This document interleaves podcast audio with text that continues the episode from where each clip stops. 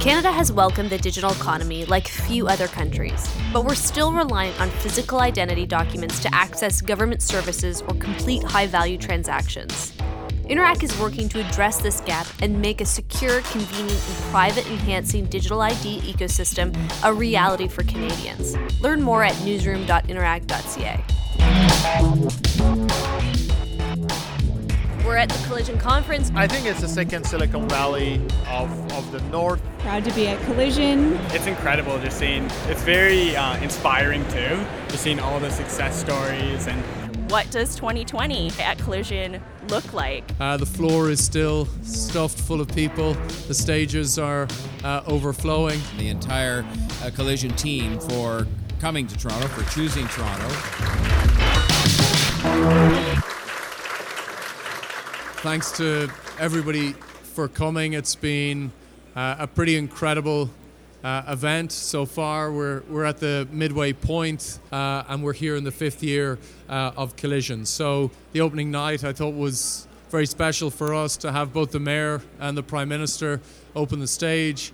We've attendees from just over 125 countries around the world, uh, and also to have others from places like Tajikistan and Sudan, but also to have the best and the brightest from all over Canada here as well. Uh, we've you know, and I'm sure you've met many of them. They're fantastic startups from uh, all over Canada and, of course, from Toronto. Mayor, over to you.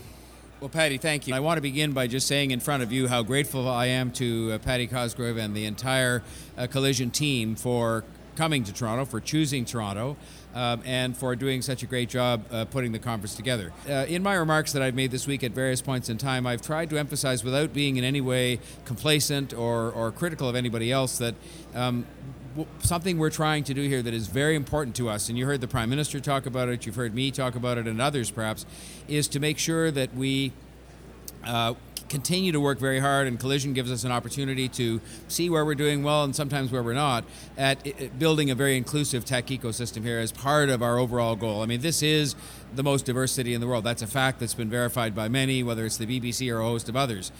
What we haven't yet achieved, I, I, we're trying to, but I'm not sure we have, is being the most inclusive uh, city in the world. And that's very important to us, and it's important to extend through to the tech. Sector. We have tried very hard here because of uh, the blessing that is the diversity of Toronto to build a place that is turning away from the polarization and the division uh, that is happening elsewhere, and to make sure that we do what I think this conference is all about. If you look at who the people are that are represented across this huge floor, um, it is uh, it is evidence of the fact that we're going to move forward as a society and as a sector, the tech ecosystem, through collaboration. And I think that's what this conference is really all about: is a broad scale, global uh, collaboration. And we're trying to do that here at home as well. And we've tried to sort of convey that message about that being what I think the Prime Minister said was in the Canadian uh, DNA. I'm Bose Mongo, and I'm um, the founder and CEO of uh, Beacon Intelligence. Beacon Intelligence. Yes. Tell me a little bit about what that does. So, Beacon Intelligence, we are developing artificial intelligence that predicts and optimizes performance and progress in construction sites. So, in simpler terms, we're trying to give higher visibility of how things are performing on the ground, you know, and where, and if a problem exists, what should we do and how. So we're trying to bring that visibility to decision makers, to stakeholders, to clients, and so forth. Okay. And so, what do you see as some of the? Um, you've been here, you've been talking to people in Canada. Obviously, it's becoming an innovation hub, Toronto specifically. Yes. How has it helped you? But also, what are the barriers you're facing as a young entrepreneur? So I think um, Canada's been incredibly helpful. For instance, uh, the federal government has a few um, funding agencies IRAP, uh, NRC, and a number that are probably disseminated through um, provincial programs. The biggest help for me, I suppose, as a minority, is that um, whilst being very competitive, some environments can be a little bit slower in terms of uh, getting access to funding, getting the right support networks.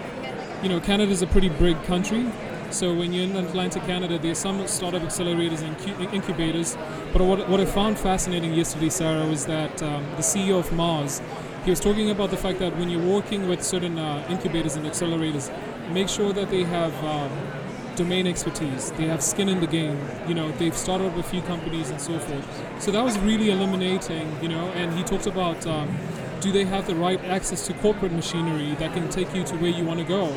Are they invested in you, seeing you grow as you evolve from pre-revenue, pre-seed to seed to Series A and so forth? So you know, having the right contacts and the right networks can be really, really insightful. So that's one of the challenges. But it's mostly something that you experience um, depending on what province you're in, because everything is very regionalized. So what I've learned so far from invest from startup founders who are basically in uh, Nova Scotia to as far out as uh, BC is they all have very different challenges. So learning about how they've been course correcting and navigating those waters has been so insightful. That's fascinating. So the um, we were talking about, about yesterday about the diversity element. You know, in a in a conference like this. Um, there is the stereotype that it's the white guy in a hoodie and you know in his basement doing True. gaming or whatever. True. Um, how have you seen that change, and uh, where do you think there's still work to be done? Clearly, There is. Sarah, just yesterday we were having a conversation about the fact that it's so difficult to find female founders. You know, and I come from a family where I've got three sisters, and my sisters are, you know, I'm, I've been encouraging them to get into entrepreneurship. And I had promised you that I was going to try and find some female co-founders, and I couldn't. And then also from a minorities perspective, particularly because I'm a black individual, so there are few of them here, but it's great to see that people don't see color. They take an interest in the work that you're doing, and you know they just want to ask questions and learn from you. So no one, they, they know um, there's no stigma around that or anything of that sort. So it's been really great to have this event here in Toronto, which is just a melting point of part of, you know, cultures, diversity. It's rich, you know, and just swimming in these waters have been, it's been like really exciting for the last three days. well, thank you so much, Bo. Thank you so much, Sarah and Olivia. So I'm Gary Davis. I'm Director of Business Solutions, Data and Analytics at Invest in Canada. So tell me a little bit about Invest in Canada and what your, role is here at Collision. So Invest in Canada is a new federal government organization. We're about 14, 15 months old now, and we've basically been created to promote Canadian uh, industry worldwide.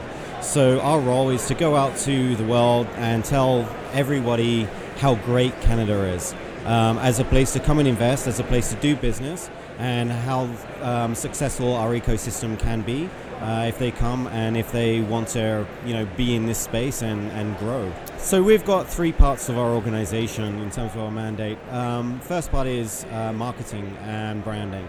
So this part of it is essentially focused for us on overseas marketing to tell the world about what Canada is and what's on offer. And in doing so, our main focus is on foreign direct investment. That is bringing in big companies from overseas uh, to actually make investments and make uh, their growth plans in Canada. In doing so, though, we will influence the whole uh, perspective of Canada for a whole number of different reasons, and that will also be for export and for smaller uh, investments as well.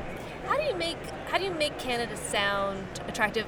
And also like what are the elements that makes Canada a really good place to invest?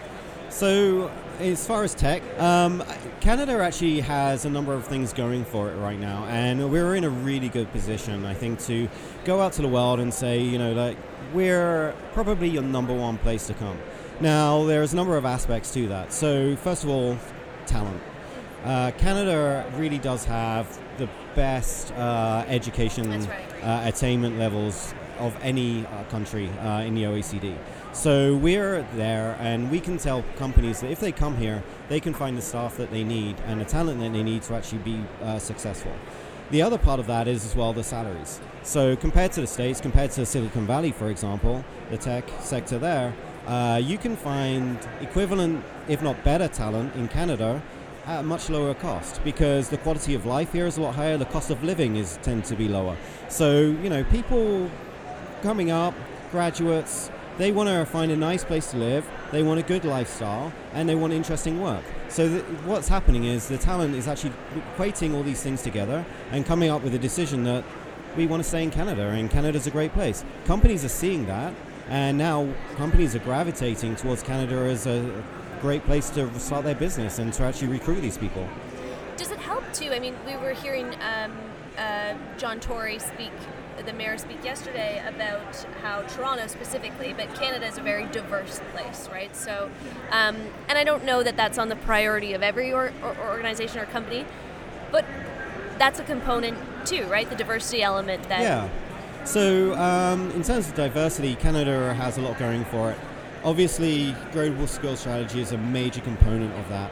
Uh, the fact that Canada has a very, I think, flexible and optimistic view of its um, visa program to actually bring in talent, young talent, get them through Canadian universities, and actually keep them here in Canada so that they progress their career here in Canada as a talented and beneficial part of society while adding that element of diversity. So these elements come together, and I think that's a really strong component of the Canadian story. Because I w- yeah, I was thinking too. Because I mean, so so much of our story has been that entrepreneurs grow up here. They, you know, that we've got great R and D, um, and then they leave, and because there's money and there's opportunities elsewhere. And I, I guess too, for part of your organization, it's it's keeping the talent in in Canada. I mean, some would argue. Um, you know, oh, bringing big companies like Amazon or Google into Canada, you know, that, there was controversy around around that too. But it, at least it keeps the talent here. Well, that's the thing about ecosystems, and by building richer ecosystems, uh, we actually managed to create a, a much more enticing and attractive environment for Canadian graduates to stay because they see opportunities for themselves, not just in one or two companies, but in an entire ecosystem in a city. And to be part of that, they can then maneuver their career in different directions, learn different skills, but within the same city. And so, by attracting foreign direct investment from tech companies, by getting them to come here to set up their research and design, to set up their development, uh, essentially what we're doing is helping build a stronger ecosystem to keep that talent here once the word gets out internationally, and then we start attracting the international uh, graduates into Canada to again further increase um, the I think the value proposition that Canada has to offer. That's great. Thank you so much for your time. That's a pleasure. Thank you very much. Uh, I am Raisa Spiritu. I'm the Director of Partnerships for the Center for Social Innovation. So tell me a little bit what, about what you do at the Center for Social Innovation. Uh, so the Center for Social Innovation, uh, we inspire, catalyze, and support social innovators and entrepreneurs. Uh, within Toronto, we're very commonly known as a co working space, uh, but we have lots of free programming for people who are our members and part of our community. Uh, we have accelerator programs in uh, climate solutions, we have like free peer to peer networks. Um, we also have an online community membership, so uh, you can actually connect with people across our nation, across Canada. And this is an interesting component here because I was talking to someone the other day about how we need to sort of expand our definition of entrepreneurship, right? It's not just tech entrepreneurship.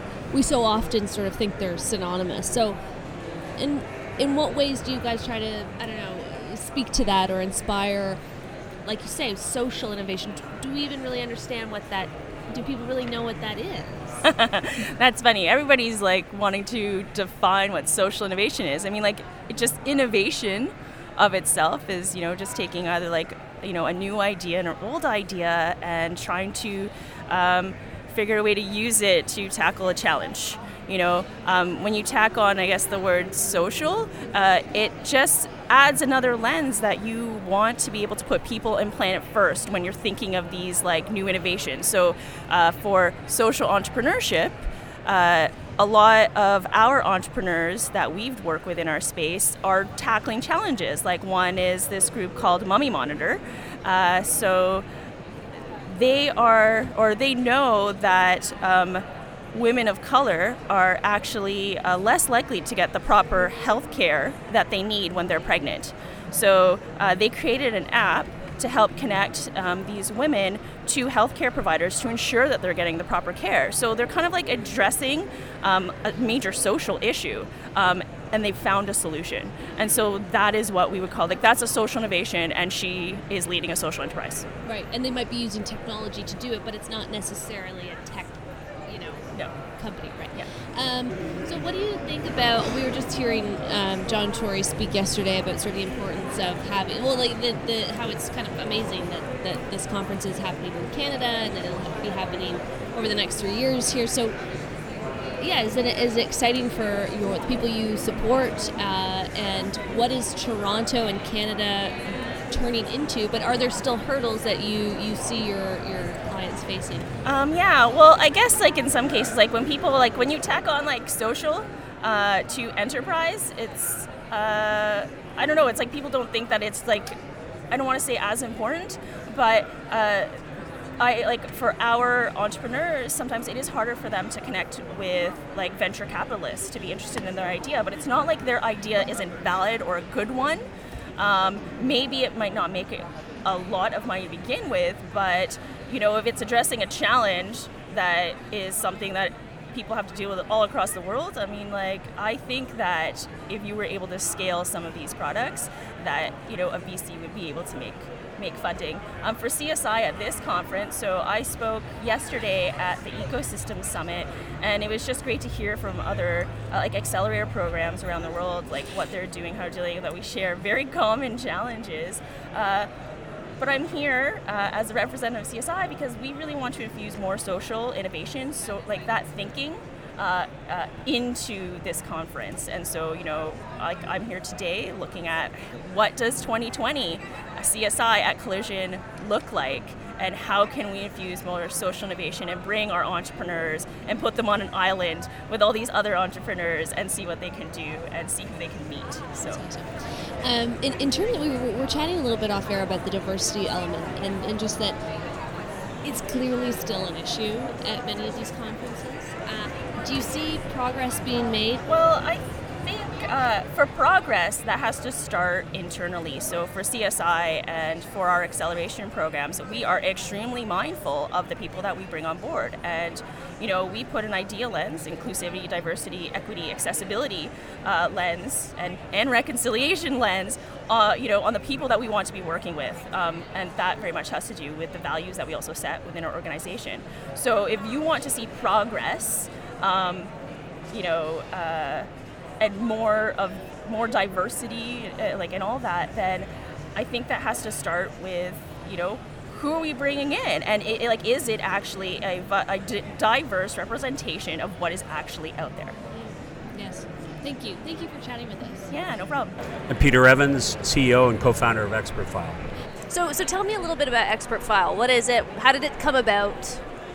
You know, in, in working with so many CEOs and marketing organizations coming from agency and having been a CMO, Chief Marketing Officer, really saw the need to have a platform that enabled organizations to show their smarts and really showcase the talents of their people in a way that could actually drive the business forward in terms of generating sales leads, right. helping generate speaking opportunities on the podium and media source opportunities with the media.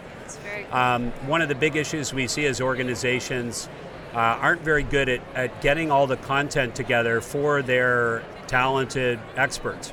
And so, you know, our tagline is show your smarts. It's a notion of bringing all of that content together in a SaaS based software solution that enables you to integrate that content into beautiful, intuitive, mobile, rich profiles that go into the website.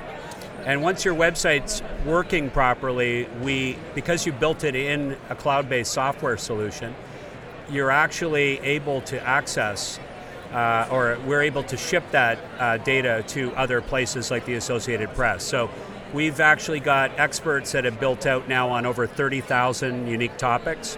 So now newsrooms, 15,000 newsrooms can search for experts straight from the platforms that they use every day, such as Associated Press Newsroom.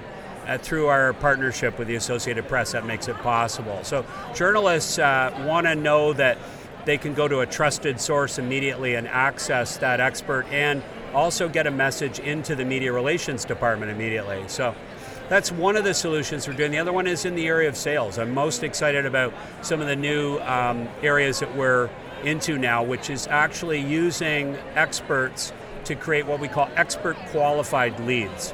We've heard about SQL, sales qualified leads. which is a customer that we've qualified as a potential prospect to buy our product or service. But if you put an expert on the first call as opposed to a salesperson with a prospect, you actually have a richer conversation. Uh, IBM's experimented with this recently, and they have an expert sales program where you can get to a qualified expert on the first call, and they're getting 400% higher conversion on that kind of a program. So we're really excited about deploying experts for a whole variety of, of jobs to be done. I, am I'm, I'm interested specifically in the journalistic side of it as coming from that background. I mean, it's yeah. always such a, a nuisance or, or sometimes a, a, real slug to go find people that are yeah. experts in a certain area. So that's, yeah. I think that's a really um, fascinating element. Did you have a background in journalism? How did you come up with this well, idea? My journalism background, it's kind of funny, I say this tongue in cheek, but my very first job was in grade five for the Detroit Free Press and I lived in Windsor at the time, and I, I actually sold paper routes uh, door to door, and I built out paper routes for the Sunday edition of the Detroit Free Press. So my very first job was working for a newspaper, and it was probably five pounds, the Sunday edition of the Detroit Free Press at the time. I also was the editor of my high school newspaper, uh, again, and, and, and you know, so I've, I've always had a soft spot for journalism. Thought I would go that route ended up doing an MBA and going into software. Uh, so, and that's a longer story, but. So I think what gets me up in the morning is the ability to help journalism right. with one of the hardest jobs, which is actually finding trusted sources. Right. It also prevents something as a chase producer that I face, right, where it's um, a silo of people uh, usually white men who yeah. are, are quoted. Yeah. So it gives it gives it broadens the, the pool of choices. That's that a big can, issue, you know. and we, we make that joke quite often. Uh, you know, a lot of 50 something white men are going to have their hands up before a lot of other much more qualified experts. I've spoken with some very prominent journalists. I, I won't quote their name, but they've they've confided in me that it's one of the biggest challenges in the newsroom is to get women to more assertively go on camera, and some of the excuses that are used are, are really would surprise you. So we have to do a better job of, yeah. of being more inclusive, encouraging diversity. We've got a number of programs that we've been doing, you know, behind the scenes to encourage that and to try to get the mix uh, the right way. And it's really important because it there's there's kind of a new era that we're seeing now where um, you know self-proclaimed experts can publish and get online and, and so we, we think there's, you know, diversity is a good thing, but at the same time, we have to temper that with uh, making sure that we are, are going with the right experts as journalists, right, in an era of fake news. Um, and alternative facts, as we call them, it's, it's, a, it's, it's a real issue. It's a huge issue. We're trying to counter that. Last question. Um, sure. What does uh, Toronto provide? You're, you're based out of Toronto. What yeah. is uh, how has this environment shaped your company? I mean, what has it given to you in terms of being an entrepreneur? Well, if I told you I didn't have an opinion on that, you probably wouldn't find me believable because I've been around a while. You know, I've, I've really been in the tech scene for some time and really enjoyed the ride. But I think what Toronto's done is shown leadership at all levels of government, federal, provincial. For many years, we've been through different budgetary ups and downs, and we, we went through the recession of 2008 when money wasn't being lent to anybody. And, you know, uh, it wasn't easy uh, with that vantage point being downtown in Toronto trying to get that done. But as I, as I really see how Toronto is flourishing, other factor advantages are coming together for Toronto. The diversity, the way we celebrate talent, the way we celebrate, uh, you know, a, a, more open immigration system, uh, you know, favorable exchange rates, good research and development programs, and a commitment to a university system are going to be important factors going forward and that we're going to need to sustain. But Toronto's becoming really cool. Cool factor, X factor is very important. We didn't have that before, and I think as Canadians, we always needed that validation. I've taken entrepreneurs to the Valley, taken them to New York. You know, I, I, I you know, I've done a lot of those those trips in the past, and I, have really seen a, a, fundamental change in the way that people globally are viewing Toronto. Now, 85% of our revenue is, is, is really originating outside of Canada. And fundamentally, any software uh, CEO like myself is reliant on exports, and we're good for the country. And so, to the degree that we can all pitch in and build the Canadian brand, and it's seen as, as a very cuddly brand, we're seen as humble, we're seen as, as yet aggressive and talented and very understated. It, all of those qualities are going to hold you in good stead in the future. Well, thank you very much, Peter. Thank you so much. Hi, my name is Shelley Fraser. I'm with Lixar IT. I'm a director of marketing communications with the company. Uh, started the company about 20 years ago with two other folks, and uh, proud to be at Collision. Had an opportunity yesterday to kind of walk through the startup area and talk with the folks that uh, are taking the steps to start that path.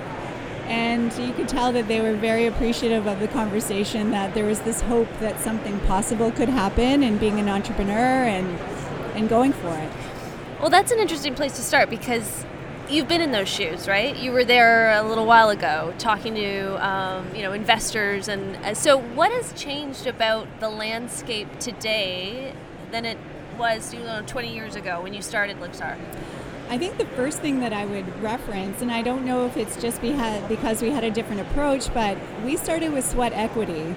So we've never actually had VC kind of helping us along, which is very unusual, especially at Collision, because I see you know this this fusion of folks that are coming together that dream about the possible and i love it i love that energy i kind of wish that that was available when we started the company but it wasn't um, but on the other hand there's this can-do attitude where it didn't matter what challenge was coming the way we'd find a solution for it we'd work really really hard and had a lot of craft dinner in those early days to make yes. it work. Uh, but you know what? No regrets. That's part of the whole process of entrepreneurial spirit. You see the possible when sometimes other people don't see it.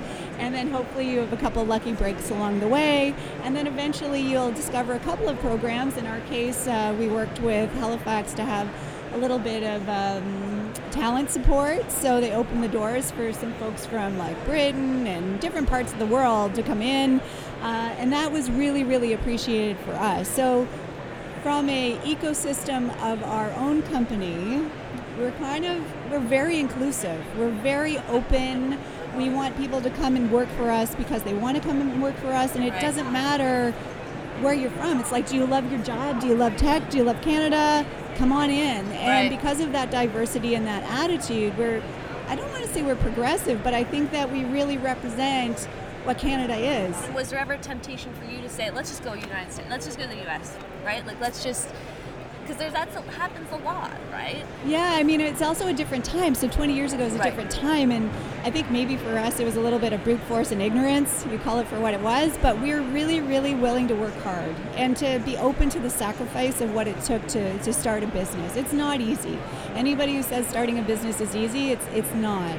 But if you believe in your goal, it's worth every step. And you have purpose when you get up, you see the art of the possible, you want to make a difference. I feel like there's a lot of meaning that you get from just trying to fulfill the dream that you have. With technology, I think the biggest change is the speed. So, right now, we have a lot of acceleration. Things are changing faster than they ever have in the history of technology. So, how do you play in that space? What, what platform are you bringing? Are you using data to gain insights? What is your goal? So I think more than anything, people really have to understand how the industry itself is changing and how the product or service they want to offer complements or fits a gap. Matt Cohen, founder and managing partner of Ripple Ventures. Okay, so what are you doing here as a, a uh, venture capitalist? Like, what is your role at this conference? Really, at this conference, because we're a first time fund and we've been investing in early stage companies, our goal is to really network with other VCs, mostly from around the world and in the US specifically, to get them on our radar or to get us on their radar to look at some of our companies uh, and to look at us as operating partners uh, that can feed them deal flow from the companies that we've invested in. So, it's I have this perception about venture capitalists, right? They're just made of money, right? Tell me what it's. It's not just about money. It's about resources. It's about support, guidance, advice, right? Is that Um, yeah, like that would be the original kind of creation of venture capital. You know, people with a lot of disposable income taking bets on you know next space flight missions and things like that. But you know, a lot of the newer VC funds are coming up from former entrepreneurs themselves who want to give back to the ecosystem. You know, the thing about entrepreneurialism and startups is it's uh, a cycle. There's like you know people be, are founders, then they become funders, and then the funders go back to becoming founders, and this this nice cycle of sort of money coming and going in and out of it. That's really nice. You know, for me personally, I was somebody who came from traditional finance, banking, wanted to get involved in early stage technology, so I helped start a company back in 2012 and that ended up working out really well and we sold that company which was called turnstile to yelp. And so after that company was sold i decided to give back some of that capital i made into a bunch of early stage companies because i really enjoyed that experience. And sure enough i saw the small investments i was making grow into more and more of a you know business and i saw that ripple happening and that's why i decided to call my fund ripple ventures because the ripple effect of those small investments started to grow. And that's why, you know, what we're doing is more operational. So what you said was it's capital, it's advisory, things like that. We actually have our own incubator space where we bring our companies in and we work with them every day, not just every quarter, and we give them real hands-on operating support. So we help them with recruiting, with finance, budgeting, HR, PR, uh, product management, everything. Well, it's interesting you say that because you and your focus, your company fo- focuses on early stage, right? Um, and I, I have spoken to a lot of entrepreneurs about the struggles they face in those early days, right? And a lot of it is budgeting. A lot of it is a it's a first for so many. For sure. So as I guess you've seen it on both sides, right? You know the struggles, uh, and I was going to say, well, you know, why focus on that that uh, phase? But it seems like that's purposeful for you. Yeah, well, that's what we know is early stage companies getting to the next level. That's where we can have the most impact.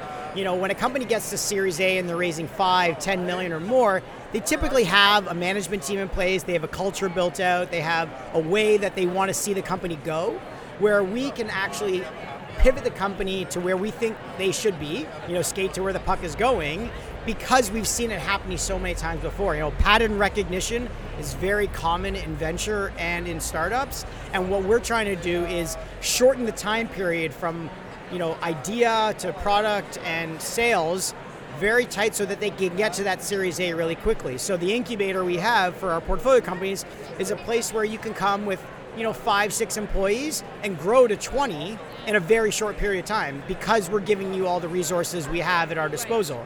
You know, when we started Turnstile, I wish we had a lot of these things That's to right. get to that level faster. It took us two and a half years when we probably should have done it in six months. What are you obviously you're Canadian based? Yep, Toronto based. Toronto based. Um, but what are still some of the challenges, the big challenges out there? Yeah, for sure. I mean, I used to live in New York for a bunch of years, working on Wall Street. I used to live in Boston. I've seen the way US entrepreneurs and investors think and move.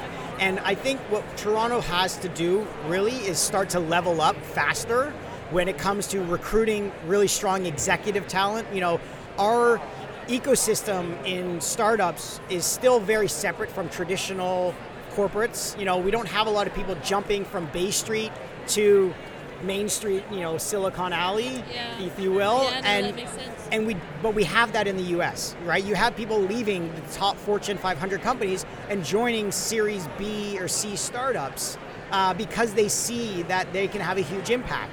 And so we need to level up our executives because our companies are being sold very early to big US companies for, you know, good numbers, 50, 100 million. But if we were just kind of put the right team in place to level them up every time we see the next hurdle, we may get them to a billion dollars or more in the next couple of years. I'm Henry Clank. I'm the Director of Business Development for Wave Analytics. I'm Jeffrey Clank, I'm the lead developer at Wave Analytics.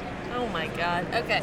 So you guys we gotta we gotta say it. So you are the youngest we think the youngest Yes. people at this conference. Yes. Yeah. How old are you guys? So I'm 16 years old. I'm in grade 10. And I'm 14, and I'm in grade 8. Um, and, and tell me about Wave Analytics. So what we've done is we've created a system that uses AI and a BCI headset to accurately identify the different emotional states of the user. Okay. Wow. And how did you come up with an idea like this? So I actually started with a science fair project. So at my school science fair, I thought of this idea, and I created an early prototype, and I kept on moving on. So I went right up to Canada-wide Science Fair, and I had a prototype that actually worked. And then after that, we decided to keep continuing, and I brought my brother in, and uh, we built this kind of. Okay. Company. Very cool. Yes. And and how do, have you gotten interest? What is the next steps for this for this big project? So the next steps are just getting funding in order to build the app in real time. So right now there's some formatting issues and the app works accurately, but it's not quite in real time yet. Right. So it would be getting in real time, getting our patent and all that kind of stuff. Did you guys always want to be entrepreneurs? Um, I've always been interested in entrepreneurship. I'm also just interested in business in general. And I know that, yeah, Jeff. And this is kind of perfect because I'm really into the tech side, right? Right. So having him help me with uh, building websites, looking at those statements, and helping set our company's kind of like um, culture, that really helps. Yeah. Is it cool to be in a, in a conference like this, looking around and seeing so many different companies and people who have made them, you know, who've made it Yeah. successfully? It's incredible just seeing it's very uh, inspiring too just seeing all the success stories and everyone who's kind of in it right now and going through the same process that we're going through What about you, Jeffrey? It's super inspiring seeing all these projects that are really like out there making Yeah. it. Yeah, it's really cool. And what are the benefits, do you think, of being in a place like Toronto, um, it, it- this kind of ecosystem here in Canada? so what's really nice about being in toronto is that there's so much innovation and it's what allowed us to come to this fair right? Um, in our specific community there's been a lot of people that have helped us through this process with testing our developments and all that kind of stuff. But yeah toronto just being such a nice innovative culture has really helped.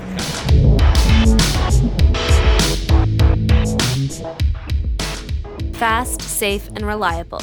Interac e-transfer is one of the best ways to send, request, and receive money. In fact, Canadians used the service to complete 371 million transactions in 2018. That's nearly 11 times the population of Canada. Learn more at newsroom.interac.ca.